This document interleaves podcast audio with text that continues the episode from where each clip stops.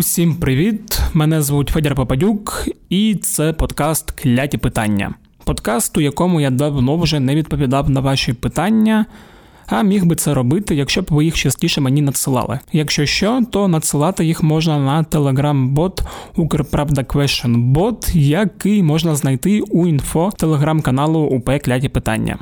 Якщо ви не дуже розумієте усі ці телеграми шмелеграми, то можна діяти за перевіреною схемою, відправляти лист на електронну пошту smmsobaka.pravda.com.ua. Тож в умовах відсутності ваших питань я продовжую реагувати на те, що відбувається у всьому складному та страшному світі. А відбувається зараз у ньому тільки одне так. Коронавірус, бо через коронавірус гинуть люди у країнах вводиться надзвичайний стан, карантини, країни закривають кордони, скасовуються авіарейси, відміняються конференції, пропадають відпустки. Відміняються фестивалі, ламаються торгівельні ланцюжки, банкрутують компанії та все інше, інше, інше. Плюс найстрашніше, незважаючи на те, що ви чи я сподіваюся, не хворіємо на коронавірус, він все ж таки впливає на нас та на наші плани. От, наприклад, мої колеги Аліна та Даша мали летіти у Іспанію, але вгадайте, де вони зараз? Правильно, у Києві. А знаєте чому? Думаю, теж знаєте. А от моєму другу Олексію сьогодні написав хост з Праги, що він вже не може жити у нього вдома у квітні, бо бо вгадайте що? Правильно, коронавірус. Але я, от, наприклад, планував іти на схему у квітні, і знаєте, чому не піду? Правильно, через коронавірус. І в принципі, через коронавірус я, скоріш за все, не получу у Берлін наприкінці квітня. Бо навіть якщо авіарейси будуть дозволені, що робити у тому Берліні, якщо Бергхайн на карантині. Ну і ще я дуже дуже дуже хвилююся за долю концерту Луїса Кея. Ну і я думаю, у вас таких історій теж дуже багато. Ну але ж ми з вами дорослі люди і розуміємо, що все це не просто так. Бо кому вигідна пандемія? Ні, не рептилоїдам і ні на масонам. Це все планета Земля, бо тільки вона страждає від перенаселення усіх цих викидів від постійних перельотів і всякого такого. Пандемію влаштувала сама природа. Think about it. Ну але добре, не будемо зосереджуватись на цій конспірології. Якщо у вас є якісь питання по коронавірусу та карантину в Україні, раджу послухати подкаст Температура нормальна, який теж виходить на українській правді. У останньому епізоді, який вийшов 13 квітня, лікар-інфекціоніст Юрій Жигарєв роз розповідає про різні цікаві речі про коронавірус та карантин. Подкаст Температура нормальна. Послухайте, дуже раджу. Ну а у цьому епізоді подкасту Кляті питання ми теж будемо говорити про коронавірус, але трошки з іншого боку. Бо хто слідкує за фінансовими новинами, той помітив, що зі світовою економікою відбувається якась біда. Усі згадують кризу 2008 року. На фондових ринках несеться щось незрозуміле, та й в Україні справи не краще. Усі лякались через те, що долар дуже стрімко падає, а ось тепер він дуже стрімко заростає. Довольні? Хм. Коротше, вплив коронавірусу на світову економіку теж є досить великим. Тому про те, чи буде нова криза, чим те, що відбувається зараз, відрізняється від того, що відбувалося у 2008 році, е, та що чекає на економіку України у найближчому майбутньому, я поговорив з керівником аналітичного департаменту інвестиційної компанії Concord Capital Олександром Паращієм. Давайте слухати.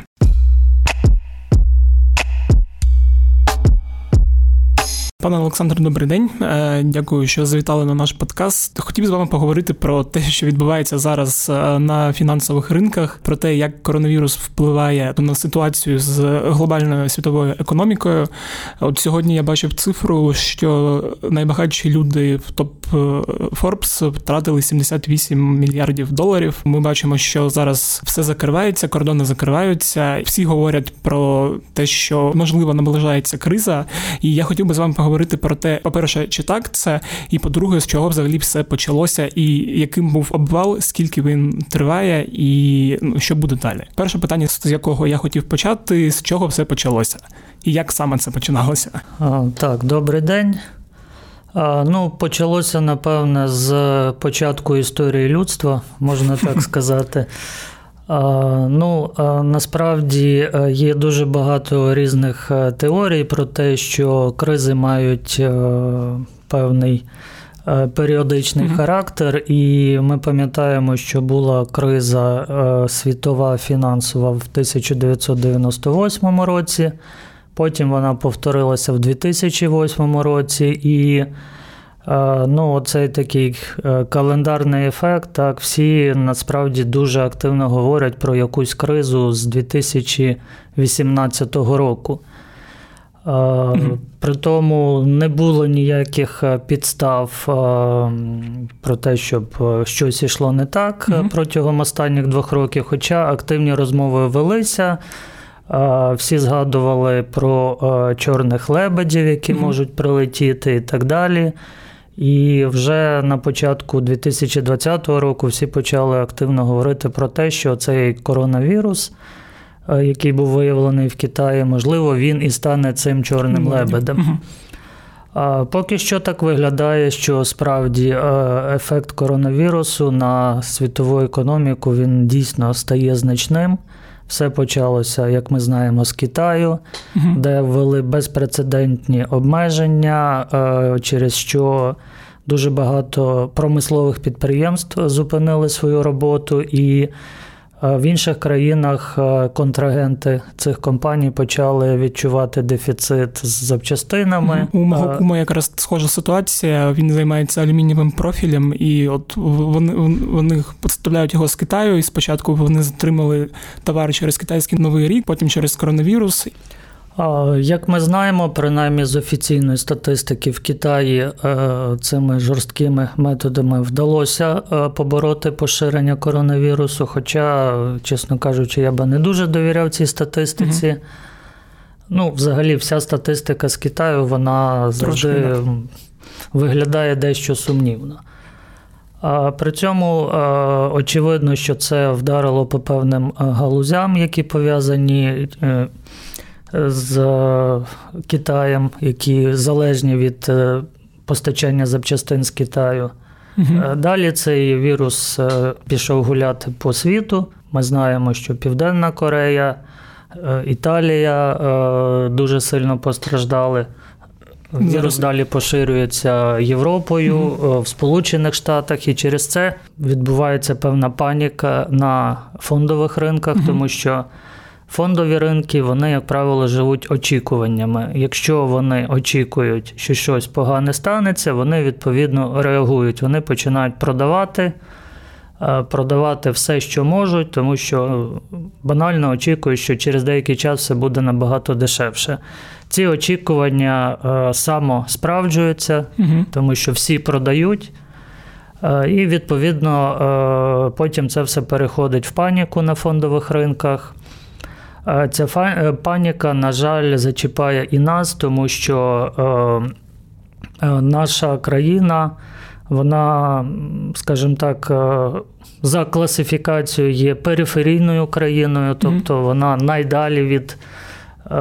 Скажімо так, фінансових ринків через низькі фінан... через низькі кредитні рейтинги. Відсутність власної біржі, так?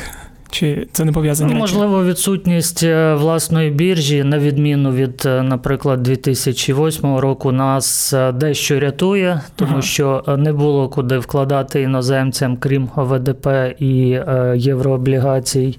І можливо, це навіть на краще. Ага, розумію. Але як би там не було, найбільш ризикові активи, такі як активи України, Білорусі, ну, скажімо так, з кредитним рейтингом Б, їх продають найпершими. Угу. Через це ми маємо певний тиск на гривню.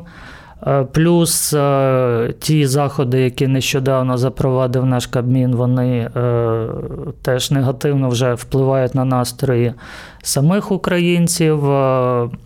Ми принаймні е, в пресі багато бачимо про певний ажіотаж в магазинах, що скуповують е, різні е, товари довгого вжитку, крупи і так далі. Да-да-да.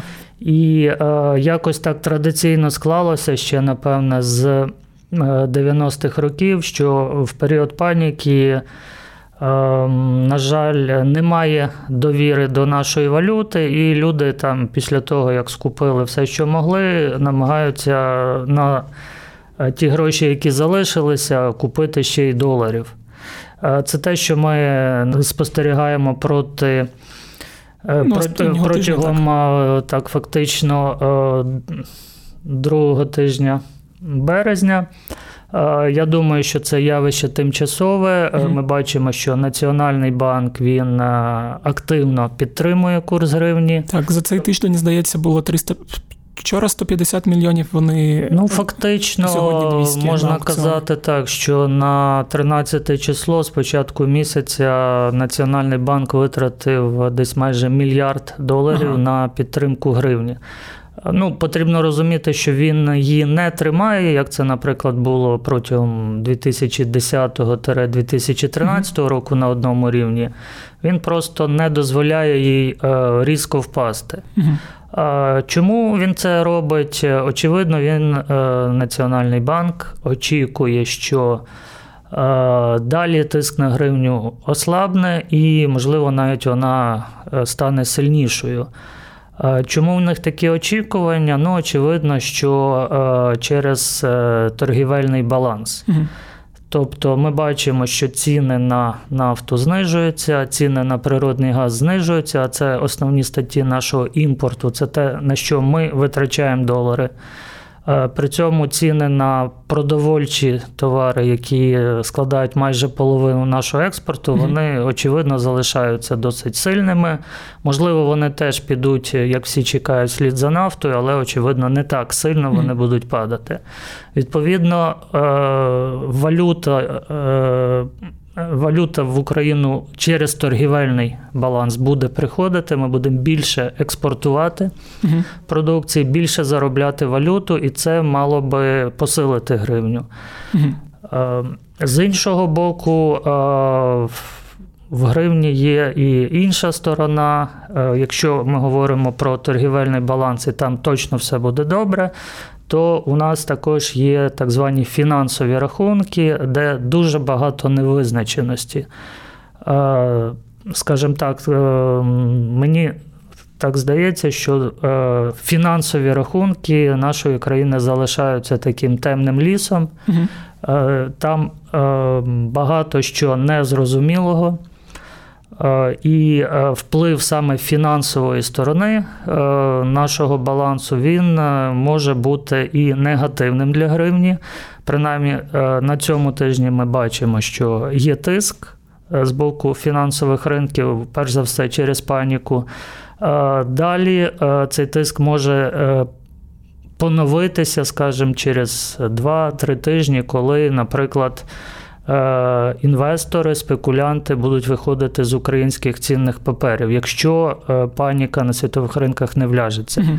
Тоді ми можемо чекати ще одну хвилю тиску на гривні, і, в принципі, я впевнений, що Національний банк і до цього готовий, тому що за минулий рік вони. Е, накупили валюти на 8 мільярдів доларів. Тобто цей запас, який вони створили протягом 2019 і перших двох місяців 2020 року, він абсолютно достатній, щоб вгамувати паніку як всередині країни, так і е, можливий вихід спекулянтів з українського ринку. Ви вже е, зачепили тему чорного лебедя. Одна його складова це коронавірус. Але так наклалося, що е, з'явилася ще ситуація з з країнами ОПЕК та Росією про те, що вони не домовилися за зниження видобутку газу, і ціни на нафту на, на нафту, вибачте так, і ціни на нафту е, різко обвалилися. І це, як я розумію, теж вплинуло на ситуацію на ринках, через що у понеділок попадало все, і всі почали порівнювати з 2008 роком, що якраз ну, в принципі, ситуація повторилася там вперше з 2008 року, коли стається. Е, яка біржа вимкнула на 15 хвилин е, торги? Американські да. біржі. Ага. Е, ну, В понеділок це був тільки початок. Ситуація повторилася в середу і повторилася в четвер. Угу. Е, а можете коротко пояснити було падіння? Можете коротко пояснити, в чому там взагалі проблема? Ну е, там насправді наклалося дуже багато проблем. Е, перша це справді ситуація з нафтовиками, скажімо так. На минулому тижні Росія разом з провідними країнами ОПЕК, які фактично контролюють видобуток нафти у світі. Вони зібрались для того, щоб обговорити ситуацію, яка склалась на нафтовому ринку. А ситуація наступна. Через оці проблеми в Китаї і не тільки вже в Китаї з поширенням коронавірусу. Фактично дуже багато галузей пригальмували. Е, перш за все постраждала транспортна галузь, е, як ми знаємо, люди перестали подорожувати. Е, відповідно, дуже різко знизився попит на паливно-мастильні матеріали, тобто там бензин, дизель, так, і відповідно різко впав попит на нафту. Е, тому країни, виробники нафти зібралися вирішити, як вони будуть знижувати видобуток нафти, щоб не обвалити ціни на нафту. Угу. Але вони не домовилися, тому що ну, Кожен хотів, щоб їх опонент знизив більше. Відповідно, е, Росія і ключовий гравець ОПЕК Саудівська Аравія вони не домовилися, і Саудівська Аравія вирішила збільшити видобуток нафти і різко обвалити ціни. Е, ну, Це було їх рішення, яке Тут же мало свої відгуки в Сполучених Штатах, тому що Сполучені Штати теж є одним з найбільших е, виробників нафти. Угу. Ну, Більшість нафти споживається на внутрішньому ринку, але тим не менше вони е, за останні роки дуже багато почали виробляти власної нафти, угу. так званої сланцевої нафти, яка за собівартістю вища, ніж та нафта, яка видобувається в Росії чи в Саудівській Аравії. Угу. І ці компанії. Е, які фактично там розташовані в Техасі, видобувають цю нафту, вони е, фактично опинилися з понеділка на межі банкрутства, тому що. Ті ціни, які склалися на ринку в понеділок, вони е, набагато вищі, ніж їх собівартість. Mm-hmm. Відповідно, в Сполучених Штатах перелякалися цієї ситуації, що будуть банкрутства нафтових компаній. Mm-hmm а вони закредитовані в американських банках. Відповідно, можуть бути проблеми в банках. Е, плюс е, протягом тижня з'являлися нові і нові заборони на транспортне сполучення. Угу. Відповідно, всі розуміють, що попит на нафту і далі буде падати, що транспортні, що туристичні компанії будуть страждати. І це зачепить дуже багато галузей економіки, як в Сполучених Штатах Америки, так і, світі, так і по всьому світу. Угу. І бачачи оці всі ризики, фондові ринки почали нервувати, панікувати, і ціни впали спочатку початку тижня е, ну, ледь не на 30%. Е, я так розумію, що ну там були і банкрутства, так я читав, е, що ну це не тільки ціни попадали на нафту, це там призвело і призводить до того, що деякі компанії просто банкрутіють і мають через це там певні проблеми. Ну звісно, якщо вони вимушені продавати свою продукцію дешевше ніж їх собівартість, вони не можуть далі так працювати, їм доводиться банкрутувати, зупинятись і так далі. Але я думаю, що це ще початок е, цього процесу. При цьому е, зараз дуже часто порівнюють е, цю ситуацію, яка склалася з кризою 2008 mm-hmm. року. Ну, поки що я таких серйозних аналогій не бачу, тому що те, що сталося 2008 2008 році це е, було ну, певне. Певний підрив е, фундаменту американської економіки, угу. От я коли хотів... банкрутували ті компанії, які е, століттями вважалися такими монстрами, з якими нічого не може статися. Угу. Там банкрутство Lehman Brothers, Е, потім е, фактичне банкрутство двох е, напівдержавних іпотечних компаній, які вважалися взагалі найнадійнішими в світі. І це справді спричинило паніку. Довгий час уряди не знали, що з цим робити, довго приймалися рішення, і ситуація зайшла занадто далеко. Поки що з банкрутствами чи потенційними банкрутствами американських нафтових компаній уряд може справитися. Банки Сполучених Штатів зараз почуваються набагато краще, ніж у 2008 році. У них набагато менше високоризикових активів. Центральний е, банк, е, Федеральна резервна система США, вона готова допомагати банкам, якщо раптом у них виникнуть проблеми. Угу. Тобто, поки що на банк, в банківському секторі США принаймні все виглядає контрольовано. Угу. Я хотів ще запитати, щоб ви нагадали там для тих, хто не пам'ятає, хто був там занадто малий, або хто не дивився фільми Гра на поніження, здається, Росії російською. Ну в чому полягала криза 2008 року?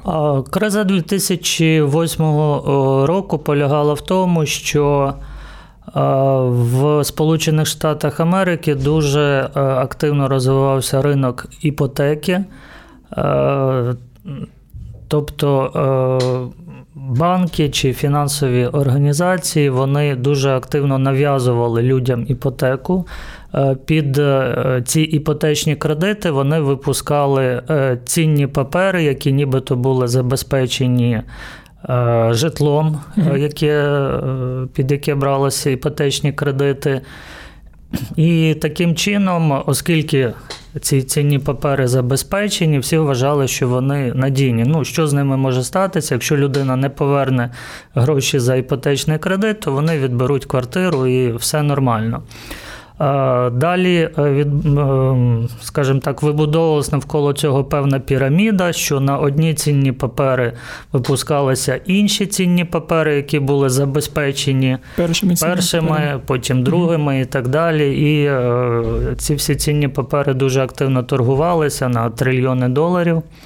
І при цьому вважалися надійними. Але коли різко почали падати ціни на нерухомість США, то всі зрозуміли, що е, забезпечення фактично не вистачить. Угу. І е, через це оця піраміда почала сипатися, е, сипатися і е, ті е, організації, які вважались супернадійними через те, що вони забезпечені нерухомістю, вони просто збанкрутували. Угу. Так, добре. Ще я хотів запитати: от те, що відбувається зараз, е, Такого ж, здається, ніколи раніше не було. Так виглядає, що наче вся планета, усі країни потрохи так зупинилися, все зупиняється, усі переходять на карантин, економіка сповільнюється фактично, так і я так розумію, що ніхто не може прогнозувати стовідсотково, що буде далі і до чого це дійде. Тобто, там, умовно кажучи, якщо через три тижні ситуація з коронавірусом не е, якось не буде виправлена, і цей рівень пандемії не буде знижений, то будуть прийняті ще якісь заходи, і ну, ми вже бачимо, що деякі країни там закривають кордони.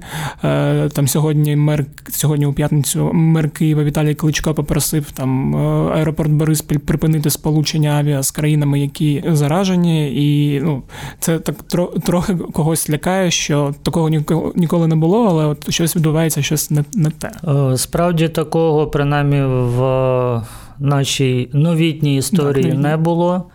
Е, завжди у нас е, останні років 20-30 був курс на глобалізацію, угу. коли фактично кордонів немає, е, є вільний потік людей, товарів, послуг. Випробовувалися ці моделі спеціалізації, що одна країна на чомусь одному спеціалізується, інша на іншому. І зараз через торгівельні бар'єри і бар'єри на в'їзд, виїзд із країн. Е, ці всі ланцюжки можуть обриватися. Це дійсно е, дуже нестандартна і, можна сказати, ризикова ситуація. І насправді мало хто розуміє, чим це все може закінчитись. Єдине, на що, мабуть, зараз спроможні ем, економісти, це говорити про те, е, наскільки глибокою буде е, оця криза, угу. криза виробництва. І е, як швидко ця криза буде закінчена, і як швидко буде відновлення. Угу.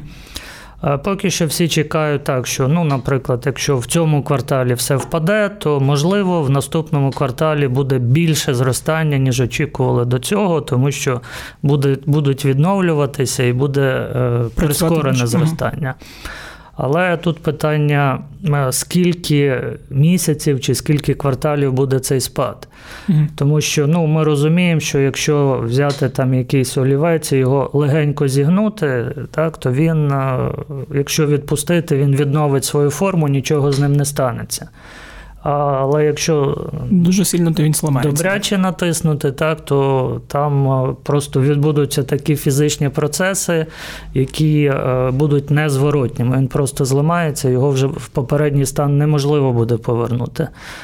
Так само з економікою. Є ризик, що вона настільки переломиться, що відновити її буде неможливо.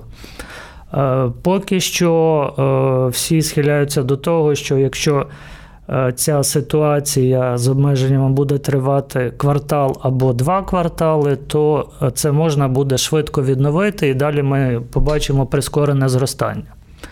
Ну, але це ми говоримо про світ. Якщо ми згадаємо е, вплив е, всієї цієї ситуації, кризи, скажімо так, на економіку України, то е, після кризи 2008 року наша країна відновлювалася набагато повільніше, ніж західні країни.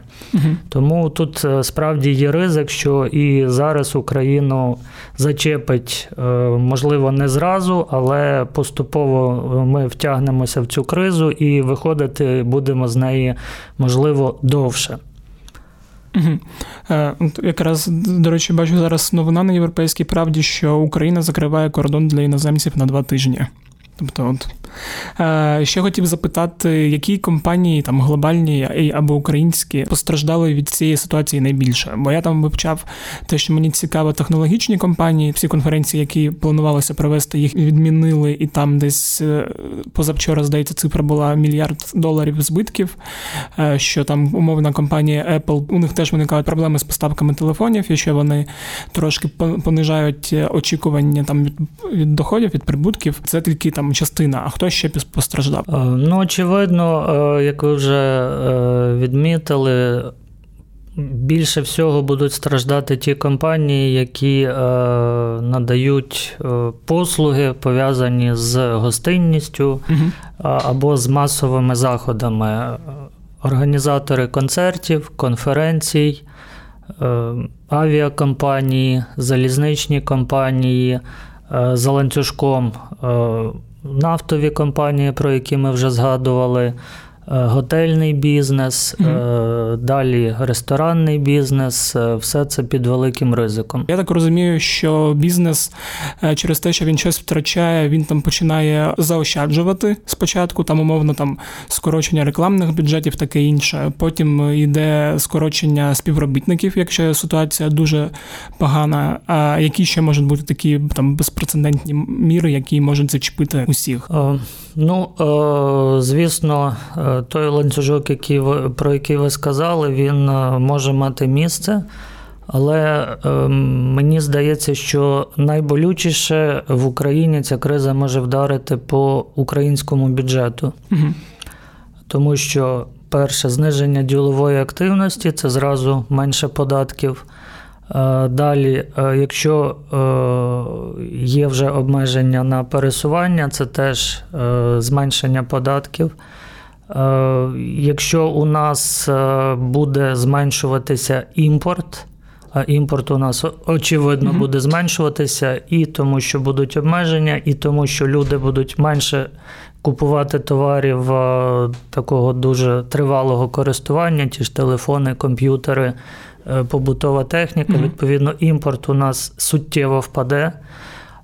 Тобто надходження з митниці. Надходження так? з митниці, так, це дуже суттєва стаття доходів Які бюджету. Які так падають останні місяці. Е, так, звісно. Ну, можливо, там певна корекція курсу долара, вона трошки mm допоможе, але тим не менше, з доходами бюджету можуть бути великі проблеми. Е, відповідно, під ризиком. Ті галузі, які пов'язані з бюджетом, це і виплати зарплат бюджетникам. Хоча я думаю, там нічого страшного не буде, але там питання можуть виникнути і по пенсійному фонду. Угу. І Який по іншим державним витратам, при цьому, що ми розуміємо, і ми бачимо на прикладі інших країн, що державні витрати потрібно збільшувати як мінімум на медицину, на закупівлю е, дезінфікуючих засобів і так далі. Судячи з усього, виграють якраз виробники цих е, засобів. А ще хотів запитати з того, що я теж читав останні тижні, що уряди країн обіцяють впроваджувати якісь заходи, щоб там бізнес не дуже страждав. Там і Сполучені Штати здається, і інші країни. А що має робити або що робить Україна для того, щоб якось втримати ситуацію? Ну мені здається, що Україні е, варто, як мінімум, е, не особливо втручатися в бізнес. Е, можливо, потрібно запропонувати якісь податкові канікули, як це вже роблять деякі країни. І це можливо буде найкращою підтримкою для бізнесу, але знову ж таки, це ще більше збільшить проблему державного бюджету. Угу. Сполучені Штати можуть собі дозволити надрукувати там зайвий трильйон два доларів, щоб е, залити цими коштами всі галузі, які угу. страждають. У нас, на жаль, такої можливості немає. Тому що як тільки ми почнемо друкувати гривню, буде у нас інфляція. буде інфляція, девальвація і е, буде ще гірше. А ви взагалі як оцінюєте от те, що буде далі позитивно чи негативно? Тобто, бо ну, у вас там є особисті побоювання чи ні?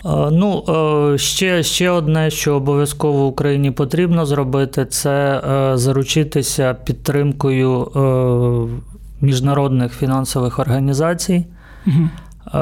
Тому а що знову ж таки друк, друк гривні нам не допоможе, але якщо ми знайдемо дешеві долари, наприклад, від Міжнародного валютного фонду, від ЄС, які нам дешеві євро пропонують, то це буде суттєвою підтримкою для бюджету, і, можливо, можна буде говорити про розширення таких програм з міжнародними фінансовими організаціями, з офіційними.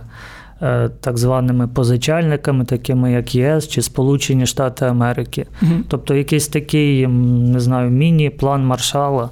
Ми... який би міг допомогти е, і українському бюджету, і бізнесу. Ага, але ж ми бачимо, що там після зміни уряду, і ви здається, писали. Ну і у нас на економічній правді щось на цю тему було. Що є ризик, що просто МВФ може не прийти, і програма може бути не продовжена, а це ж зупиняє і усі інші міжнародні так партнерів. Так і є. Е, справді такий ризик є, і про такий ризик. Е, я говорив, і багато моїх колег говорили, особливо минулого тижня. Угу. Але я думаю, що ситуація дуже динамічно міняється. Якщо можливо, е, на початку березня хтось в уряді і думав, що можна прожити без підтримки міжнародних фінансових організацій, то я думаю, що з кожним днем е, такі сподівання зменшуються. Я впевнений, що це так. Ми бачимо, що майже кожен день і президент, і прем'єр-міністр, і міністр фінансів згадують Міжнародний валютний фонд будь там фактично з приводу і без приводу. Це означає, що з кожним днем вони все більш рішуче настроєні на те, щоб е, все-таки домовлятися з міжнародним валютним фондом. Добре, а до речі, теж питання таке зараз е, з'явилося. А у цих умовах, які зараз відбуваються, МВФ може продовжувати працювати з Україною і там з іншими, чи вони теж можуть якось е, як це сказати, що у них закінчаться так, гроші? Так. А, Ну насправді міжнародний валютний фонд і створювався для того, щоб е, допомагати слабким країнам у найбільш тяжкі ага. моменти. Тому у МВФ є ну, МВФ це фактично фонд, так він називається валютний фонд. Угу. Тобто у них є валюта, вони готові допомагати Україні, тим більше ну, ті гроші, які зараз потенційно виділяються на програму з Україною, вони не є такі великі, як на розмір Міжнародного валютного фонду. Тобто гроші є. Е, головне бажання домовитися, і я думаю, що ми бачимо принаймні, що з боку українського уряду бажання є. З боку МВФ, чесно кажучи, я за останні два тижні не побачив великого бажання е, продовжити співпрацю, але я так розумію, що е, МВФ чекає певних рішучих кроків з боку українського уряду. І ми знаємо, чого ці кроки стосуються: це земельна реформа і це е, так званий антиколомойський закон, які є обов'язковими тепер вимогами для України. Тобто закон, який не дозволить фактично там повернути Приватбанк назад. Ну, але... Закон, який не дозволить е, колишнім власникам збанкрутілих банків повернути ці банки у угу. свою власність. Угу. Добре. Тож, е, ну, стосовно ваших е, очікувань щодо майбутнього найближчого, ви спокійно відноситесь до ситуації? чи... Я відношусь до ситуації спокійно. Очевидно, що найближчі е, два місяці будуть непростими і для світу, і для України.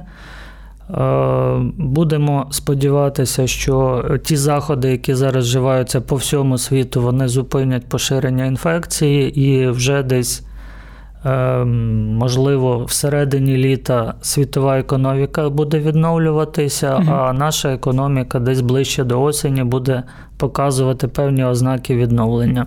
Угу. Супер. Е, дякую, що все це нам розповіли. Нема за що.